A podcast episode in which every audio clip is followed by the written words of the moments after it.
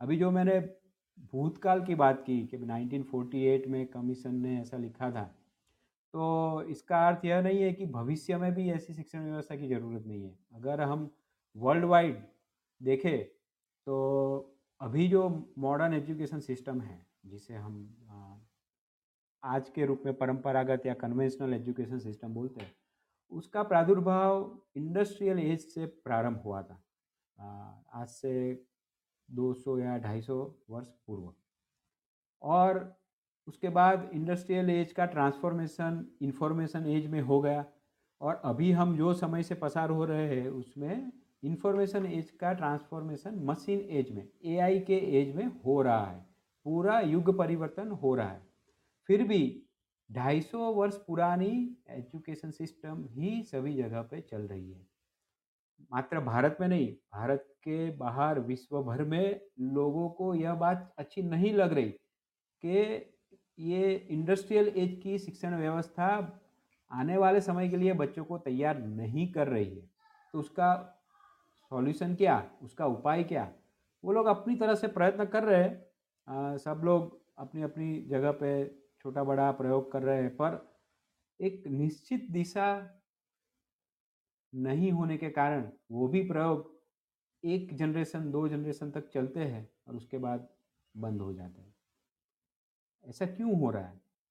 आ, ऐसा इसलिए हो रहा है कि अगर हम कोई भी व्यवस्था अपनी वीम्स एंड फैंसीज अपने तुक्के पे बनाएँगे जैसे कि आज मुझे लगा कि भाई मेरे बेटे को मुझे शिक्षण व्यवस्था में ऐसी भी शिक्षण व्यवस्था में नहीं रखना है मैं उसको कुछ अलग शिक्षण दूँगा।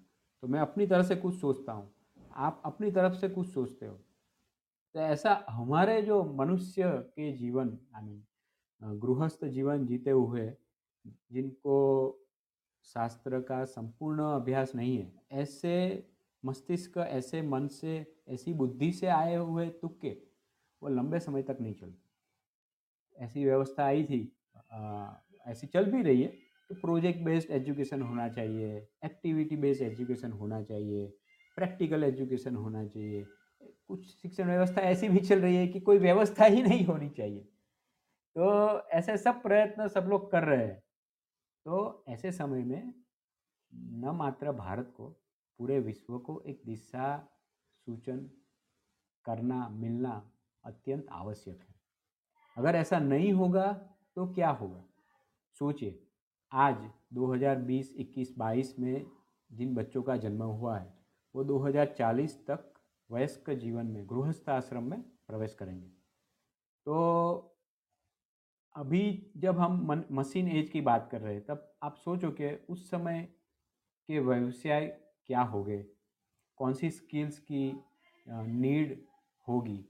It it is impossible to predict right वो हम प्रेडिक्ट ही नहीं कर पाएँगे। जितना चेंज 1980 से 2000 में नहीं हुआ था, उससे रैपिड चेंज 2000 से 2010 में हुआ और उससे भी रैपिड चेंज 2010 से 2015 में हुआ। और अभी 2022 में तो हम सोच ही नहीं सकते कि जॉब के टाइटल्स व्यवसाय किस तरह से बदलते जा रहे हैं। हर छः महीने में आईटी इंडस्ट्री में जो भी काम कर रहे हैं, उनको पता होगा। हर छः महीने में कुछ नया सीखना पड़ेगा। अगर नहीं सीख रहे हैं तो आप आउटडेटेड हो। तो ऐसा समय 2040 में कैसा होगा, वो हमें समझना चाहिए। रेडिकल चेंज इज़ रिक्वायर्ड तो मशीन एज में जाने के समय, एक तो किसी के पास अभी दिशा नहीं है। तो दिशा देने के लिए हमें क्या करना है, क्यों करना है, उसका एक ये रीज़न है। दूसरा एक रीज़न है, जो हम सब अभी से अनुभव कर रहे हैं।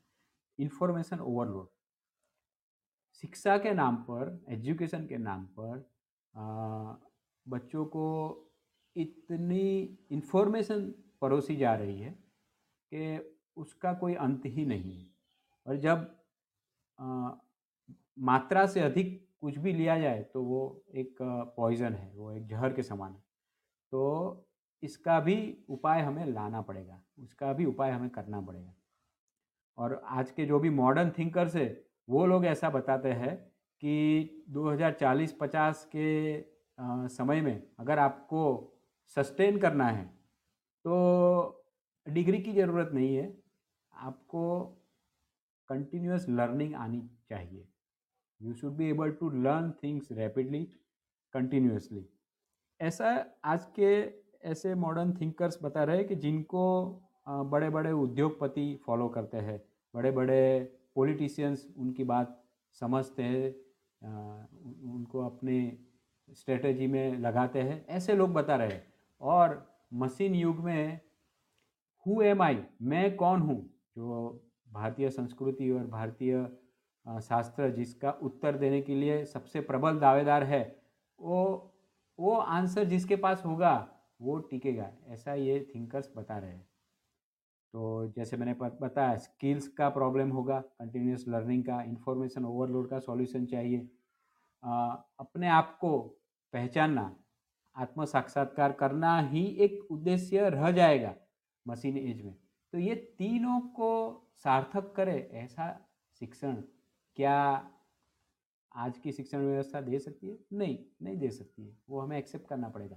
आज के जो प्रयोग हो रहे हैं शिक्षण के नाम पर क्या वो उसके लिए सबल है, प्रबल है। वो भी नहीं है क्योंकि वो भी टूल्स और टेक्नोलॉजी पे रिलाई करते हैं।